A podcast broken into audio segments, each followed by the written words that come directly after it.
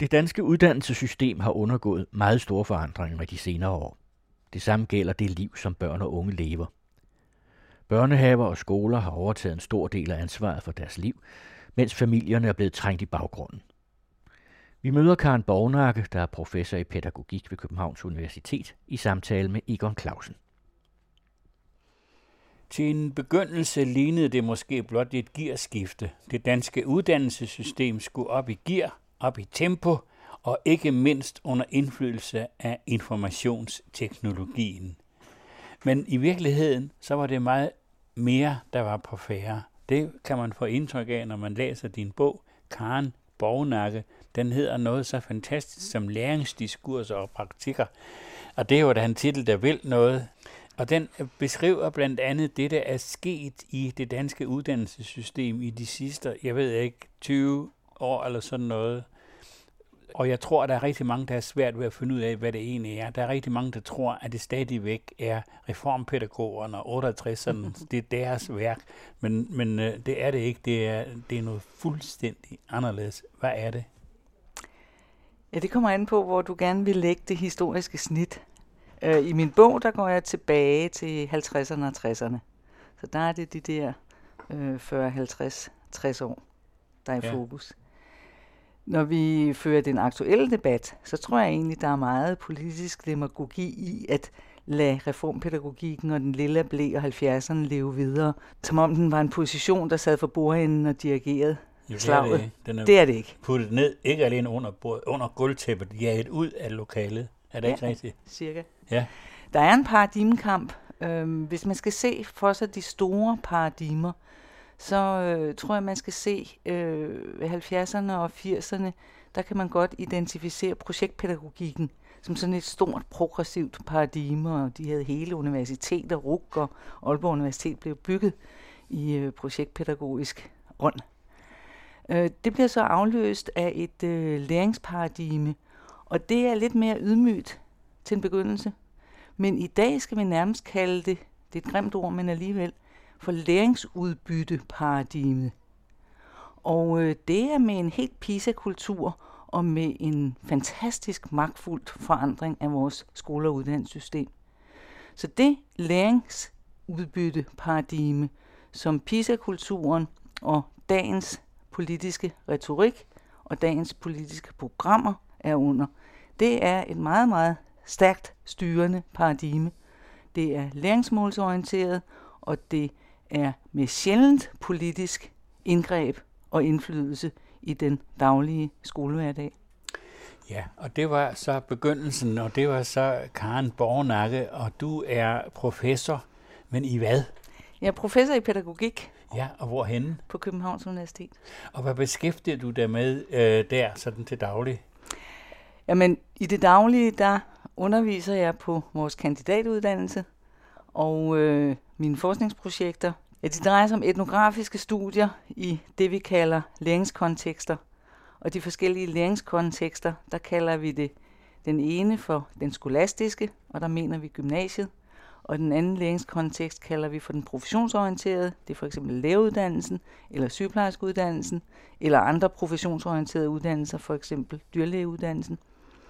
Og den tredje læringskontekst, der forener de to andre, det er den akademiske, og det er både universitetsstudier og så det, at det er akademiske uddannelser. Altså læringskontekst, det har jeg aldrig hørt før. Hvad, hvad, Nej, hvad men så er tiden kommet. Ja. Hvad skal jeg forstå ved det? Når vi bruger ordet læringskontekst, så er det fordi, vi har behov for at øh, sætte fokus på, at det er hele lærestedet.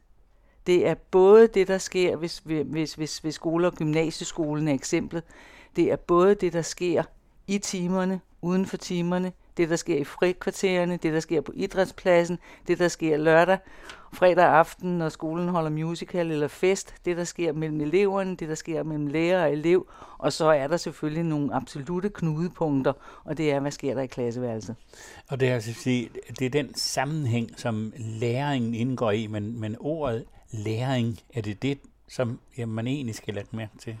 Ja, det kan du godt sige. Jeg har forsket i læreprocesser, som jeg har kaldt det indtil for nylig i mange år. Og øh, så kom øh, læringsbegrebet og øh, tog tæten. Og alle os, der brugte ordet læreprocesser, vi var stort set outdated. Så så har, bruger jeg også øh, læringsbegrebet. Altså det er jo nyt i dansk sammenhæng. Det klinger godt på norsk lære, ikke? Ja, men læring, det er noget, der kan ske, så vidt jeg har forstået, så er det noget, der netop kan ske alle vegne. Man kan lære hvor som helst. Ja. Og, og det gør vi vel egentlig også på mange måder, når vi færdes ude i samfundet og, og har lidt nysgerrige og sådan noget selv, så lærer vi noget. Øh, er det sådan, jeg skal forstå det? Altså, Ja, altså, bestemt. det vil sige, at så er der sådan set ikke brug for en skolebygning. Det var en lidt hurtig konklusion. Ja, men jeg mener, når en læring kan foregå alle vejen, hvad skal vi så med en skole? Ja, det er et godt spørgsmål, men det, at læring kan foregå alle vegne, betyder jo ikke, at det partout øh, skal foregå, bør foregå eller faktisk foregår. Så altså det nærmeste, hvis du endelig, øh, det er lidt uretfærdigt faktisk at tage udgangspunkt i læringsbegrebet, fordi det er så skidt. Altså jeg tror, vi har overtaget det som learning, altså den Ja. engelske måde at formulere sig på. Øhm, og jeg sagde før, at det klinger godt på norsk. På dansk har vi slet ikke brugt det. Man brugt i lidt pædagogisk-psykologisk øh, litteratur, der sagde man indlæring. Ja. Og jeg brugte, som jeg sagde, ordet læreprocesser. Man har en term, som jeg egentlig godt kan forstå, livslang læring. Og livslang læring, der nærmer man sig det, du siger. Vi lærer over et langt liv. Vi lærer såvel i formelle kontekster, det er skole- og uddannelsessystemet, og i informelle, det er gader og stræder, livet i kammeratskabsgrupper, livet i familien osv. osv. Så mennesker lærer vi jo sådan set hele tiden.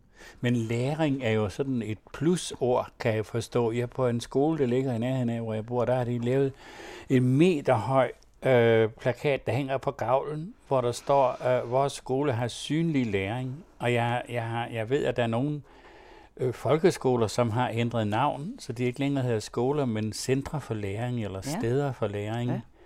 Øh, Men det er blandt andet også derfor, jeg bruger titlen på min bog og kalder det læringsdiskurser øh, og praktikker. Altså en læringsdiskurs, det er jo en sproglig konstruktion.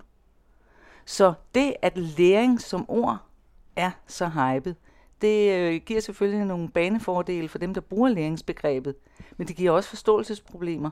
Altså i dag bruges læringsbegrebet jo såvel om den lærende organisation, om det lærende samfund, og så selvfølgelig det lærende øh, individ, eller den lærende, indi, øh, øh, den lærende øh, elev. ja. Men altså, den lærende organisation, det er jo en metafor. En organisation er dum som en dør. Den ejer jo ikke evnen til læring. Det er organisationens medlemmer, der er den evne. Så Ja, ja.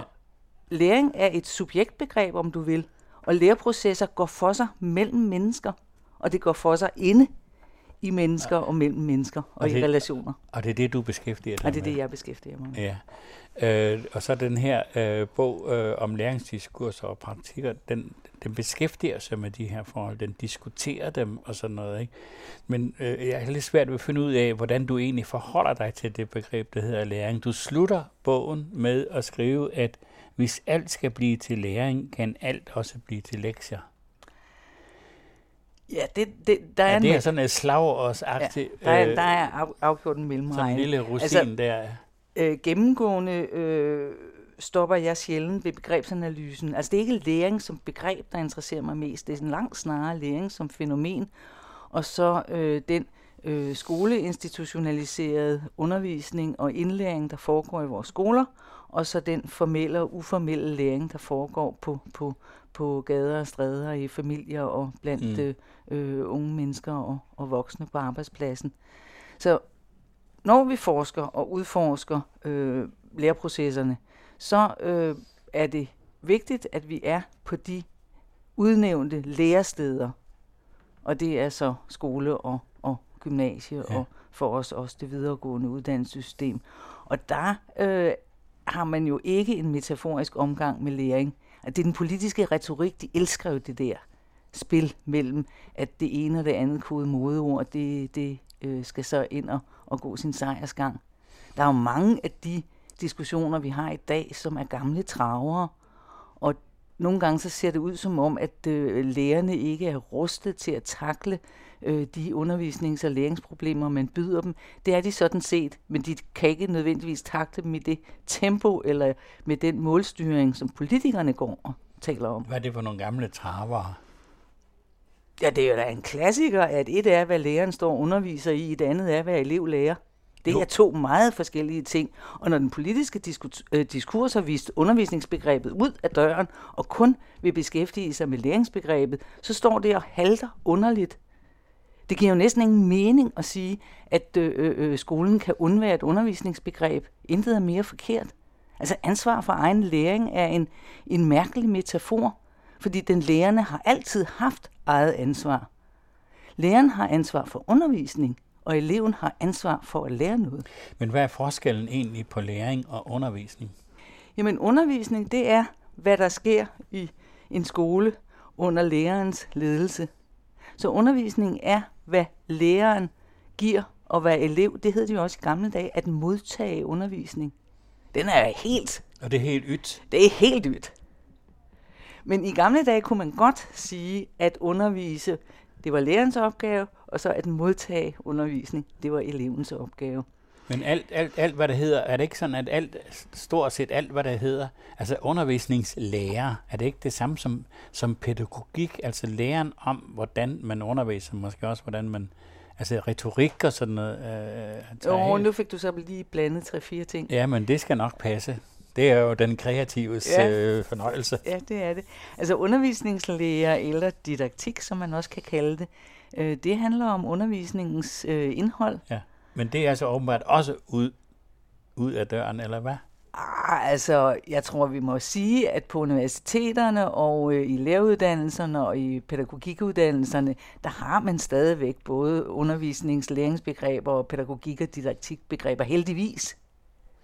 Men de er bare blevet så larmende, de politiske øh, måder at, at definere skole- og uddannelsessystemet. Så de rydder jo både forsiden og, og Men, lederplads. men du, du gør opmærksom på i din bog, at universiteterne, det er ikke steder, hvor man har undervist. Det er, øh, universiteterne, det er steder, hvor man har forelæst, hvor man har forsket, Ja. og så har man forelæst. Men undervisning, det hører ikke hjemme på et universitet. Eller det, det klassiske universitet. Ja, altså, vi, vi, vi er jo nødt til at øh, have historikken med os. Øhm, jeg tror, vi kan sætte en eller, et eller andet øh, groft skillelinje i 60'erne, 70'erne. Der begynder vi at se konturerne af øh, gymnasiet og universitetets bevægelse fra at være eliteuddannelser til at være masseuddannelser. Og det får mange udtryk. Det får blandt andet det udtryk, at øh, universiteterne bliver bedt om at ofre det at undervise meget mere opmærksomhed. Og hvis du hører de øh, unge mennesker tale om og henvise til deres universitetsstudium, kan de sagtens sige om på skolen, eller nede på skolen, eller henne på skolen. Og de kan sagtens være en del af en elevliggørelse. Ja. Sådan så det at starte på universitetet kan være som at gå i 4G. Så i den forstand er skolificeringen af vores øh, generationer, det er en kulturelt iagtagelig og egentlig meget magtfuld størrelse. Ja. Det, har- det har du også en, en gennemgang her ja. i, i bogen, at du kalder det ansvarsoverdragelse, som starter egentlig helt med de små børn, der bliver sendt, bliver sendt i børnehave. Der sker en ansvarsoverdragelse fra det, fra hjemmet, fra, fra, fra familien, altså forældrene, og så over til, i virkeligheden er det jo til samfundet. Ja, det er til skolen. Jo, jo, Altså, men skolen er jo samfundets repræsentant. Det er samfundet, der, tager, der påtager sig. Ja, men du, du, du må simpelthen ikke spr- springe den mellemregning over, fordi den mellemregning er jo skolen. Ja, Og der er næsten ingen grænser for, hvilke opgaver vi i dag mener, at vi kan stille øh, til lærer og til skole. De skal varetage selvfølgelig den, den øh, fagformidling og selve den øh, faglige øh, undervisning og fagligt dimensionerede læreprocesser skal læreren stå for. Men derudover kommer der jo mange sociale, opdragelsesmæssige og kulturelle øh, fænomener ind, som er problemskabende, og som lærer og skole skal tage vare om. Og det er jo, øh, du kan godt kalde det klassiske opgaver, men det er jo nyt, at det bliver lærerens ansvar. Så der er der en overdragelsesforretning fra familien. Der var sider af opdragelsen, der bare for en 30 år siden helt klart lå i familien, som nu næsten helt klart ligger i skolen. Og der var måder at øh, bevæge sig fra familieliv gennem skoleliv til, til arbejdsliv, der også lå i familieregi, det ligger nu klart i skole- og uddannelsessystemet, der skal formidle overgangen fra øh, uddannelse til erhverv. Så både erhvervslivet og familierne har fået skolen som en mellemregning, hvor de kan sige, det der skal ske. Helst lidt hurtigere og helst ja. lidt billigere. Og det er erhvervslivets øh, kriterier, der har den tungeste vægt. Er det sådan, jeg skal forstå det? Nej, det synes jeg ikke, man kan sige. Man kan sige, at politikerne appellerer til en erhvervsorientering og retter ind efter en erhvervsorientering, så den, den, så den politiske programsætning indregner erhvervslivets krav. Og så bliver de stilet til børnehaveklasse til universitet, og så skal vi rette ind. Ja, det gør I. Ja, nogle gange ikke uden øh, sværslag, og andre gange så er for eksempel indlæringsparadigmets øh, styrke, tror jeg, er kommet bag på os. Der er nok ingen af os, der har været kritikere, øh, der egentlig har glemt kritikken, men den styrke, hvormed PISA-kulturen, for nu at sige det på en anden måde, den styrke, øh, man har, har, har set det her gennemslag, og den målorientering, som, som lægger sig som en styring helt ned til, til, øh, til rettelæggelse af, af undervisningen, er historisk uhørt. Hvordan kunne det lade sig gøre? Jeg mener... Ja, det ved jeg ikke. Der er en del af historien, som man godt kan genfortælle. Man kan sige, at Bologna-processen, hvis vi nu taler om, om øh, øh, det videregående uddannelsessystem og bevægelsen fra, fra gymnasiet og videre frem, Bologna-processerne, og så skal du være fremme i midt-nullerne, ikke? Øh, Bologna-processen er øh, et startskud, og til en begyndelse måske egentlig ret uskyldigt. Altså det, det, det handler jo blot om, at vi på tværs af landegrænser og på tværs af, af, af, af europæiske og, og, og internationale øh, skole- og uddannelsessystemer skal kunne udveksle.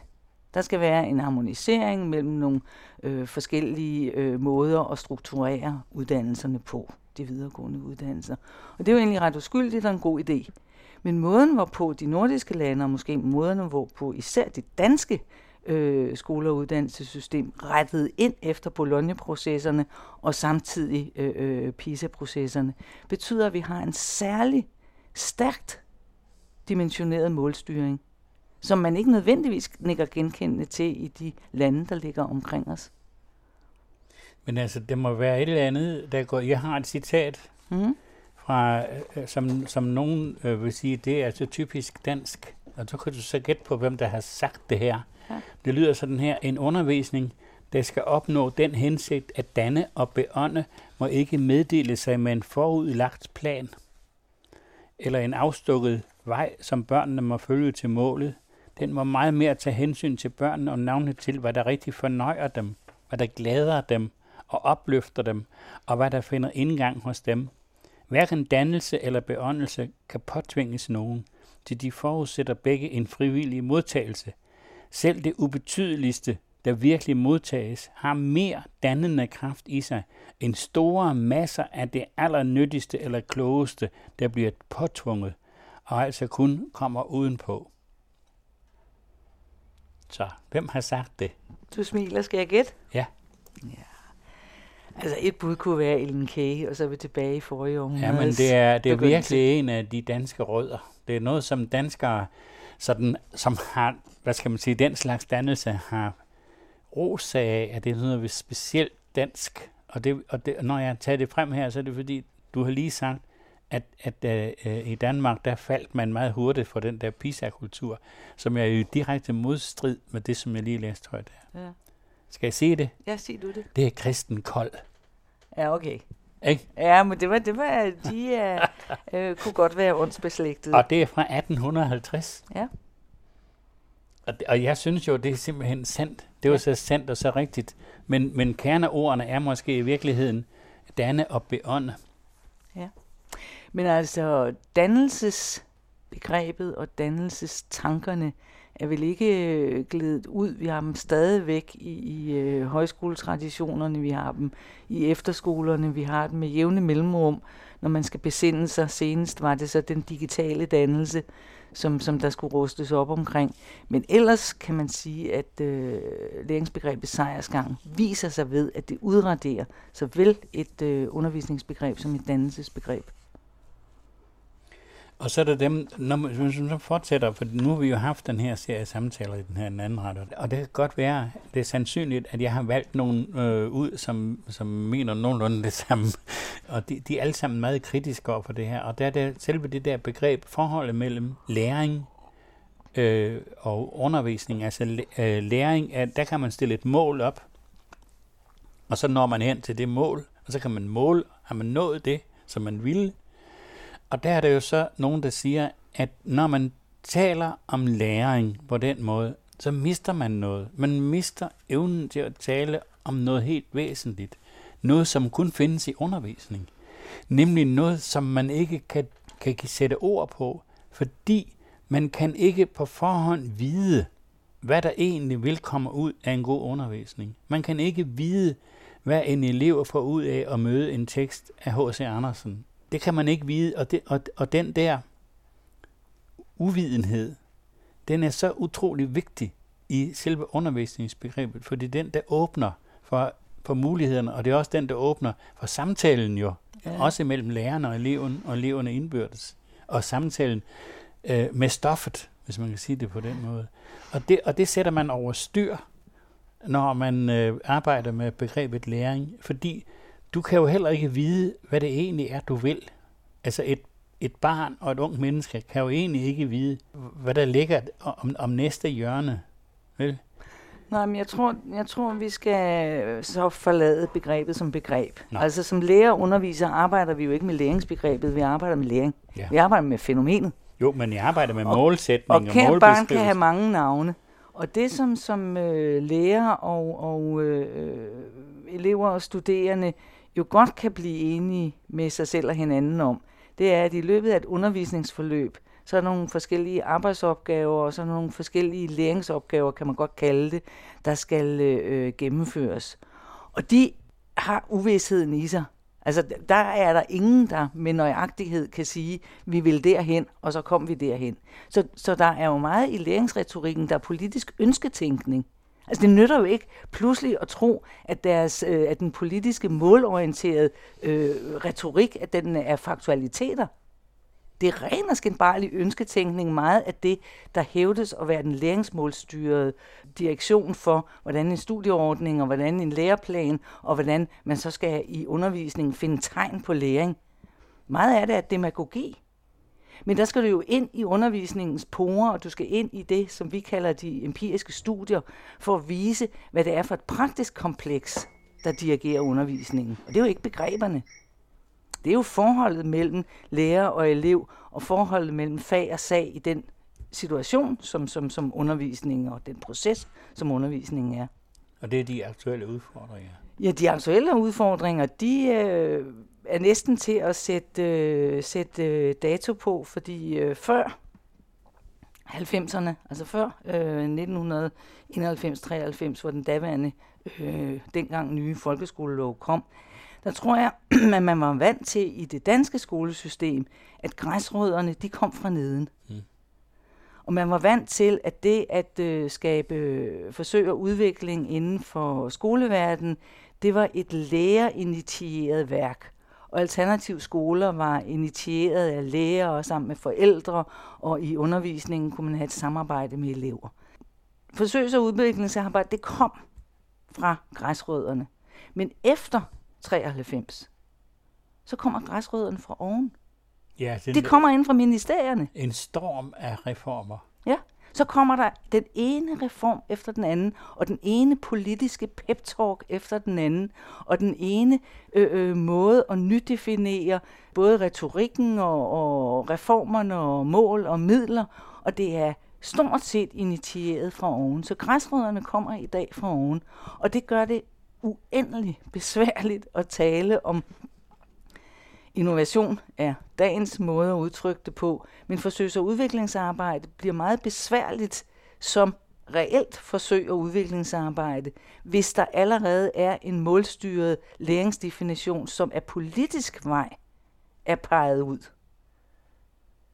som en praktisk handling, inden den overhovedet har set en praksis. Men hvad er det på færre, altså, eller hvad? Det betyder, tror jeg, at øh, lærer og øh, de unge voksne mennesker, øh, vi er nødt til på en eller anden måde at gå på generobringstogt. Der er noget, der skal generobres. Vi skal generobre retten og pligten til at øh, planlægge undervisningsforløbene, planlægge uddannelsesforløbene, gennemføre dem, evaluere dem. I dag er der jo groet et helt evalueringsekspertvælde op. Og der gror nye planlægnings planlægningsmagtvælder op. Ikke mindst under øh, IT- og læringsretorikken. Der er centralt definerede lærer-læseplaner, der er nationale test. Hele den der øh, fjernelse af øh, lærernes øh, umiddelbare adgang og pligt og ret til at forme undervisningen sammen med øh, de implicerede, den er jo blevet undergravet. Så et generobringstogt, hvor dem, der skal undervise, faktisk skal generobre retten og pligten til at have med curriculumudviklingen, med forsøgs- og udviklingsarbejde, med evalueringen at gøre. Hvor, hvor skal det oprør komme fra? Det skal komme fra midten. Fra hvad? det skal komme fra midten. Altså, det kan jo ikke komme mange andre steder end fra, fra, fra lærerne og eleverne og forældrene selv. Altså, og det tør jeg da ikke øh, hverken spå eller gætte. Er den der tendens til at oprette øh, friskoler, er det, er det et øh, resultat, er det en slags af, øh, oprør? Ja, det, det, det får jeg samtidig indtryk af. Jeg kender nogen, som en lærer, som i desperation og frustration over den virkelighed, som de møder i øh, folkeskolen, simpelthen går ud og laver en friskole selv. Ja. Det kunne man godt kalde et oprør. Ja, det... Fordi de, de laver deres eget deres egen læseplan ja. og deres egen beslutningsproces. Ja. Deres egen, ikke? Det kan man godt sige. Øh, jeg vil, jeg vil øh, udtrykke det i forhold til øh, øh, skoler og gymnasier og, og universitetsmiljøer, således at det vi kan se, når vi øh, studerer de forskellige reformer og forsøg og de innovative projekter, som det hedder i dag, det er, at organisationsudvikling og pædagogikudvikling er blevet som forbundne kar. På godt og ondt. Så når du spørger, hvor skal oprøret komme fra? Ja.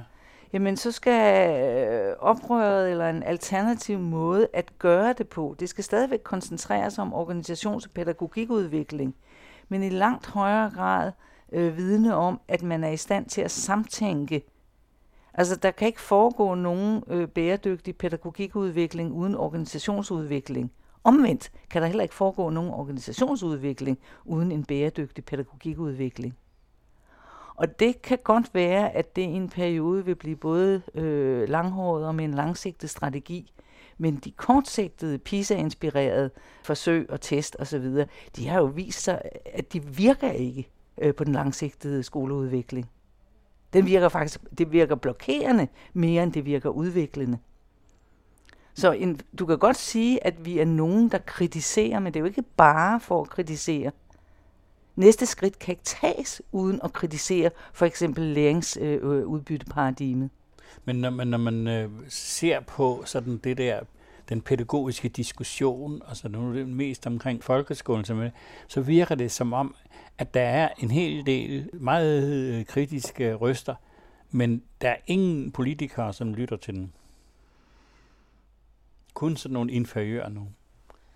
Ja, det, det synes jeg er svært at, at, at, at sige med ja, eller det kan godt være, til. men det altså, virker altså, fordi... som om, at der kører en maskine, og så står der nogen altså på, i, i, i, i rabatten og skriger højt, men maskinen kører. For nogle år siden, der var der, jeg tror det var nogle økonomer, der sagde, at øh, uddannelsessystemet er den vigtigste brik i det moderne samfund. Og det tror jeg var rigtig set og rigtig sagt. Men det betyder jo så også, at vi har politikernes bevågenhed som aldrig før.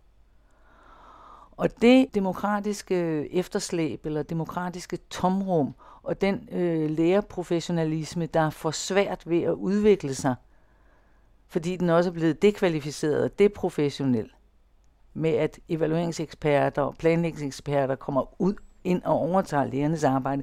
Det skal generobres. Generobringstugtet, det kan jo være meget produktivt og uforudsigeligt. Og hvis du spørger mig, om, om, om, om det bliver overdøvet af den politiske stemme, ja, det gør det da i den grad. Fordi den vigtige brik nemlig skole- og uddannelsessystemet, ikke bare skal være en del af samfundsmæssig udvikling, men den skal jo også være en del, åbenbart, af den samfundsmæssige kontrol. I hørte Karen Bornakke i samtale med Egon Clausen om det liv, børn og unge lever i vores institutioner. Udgangspunktet var Karen Bornakkes bog Læringsdiskurser og praktikker, der er udgivet på Akademisk Forlag.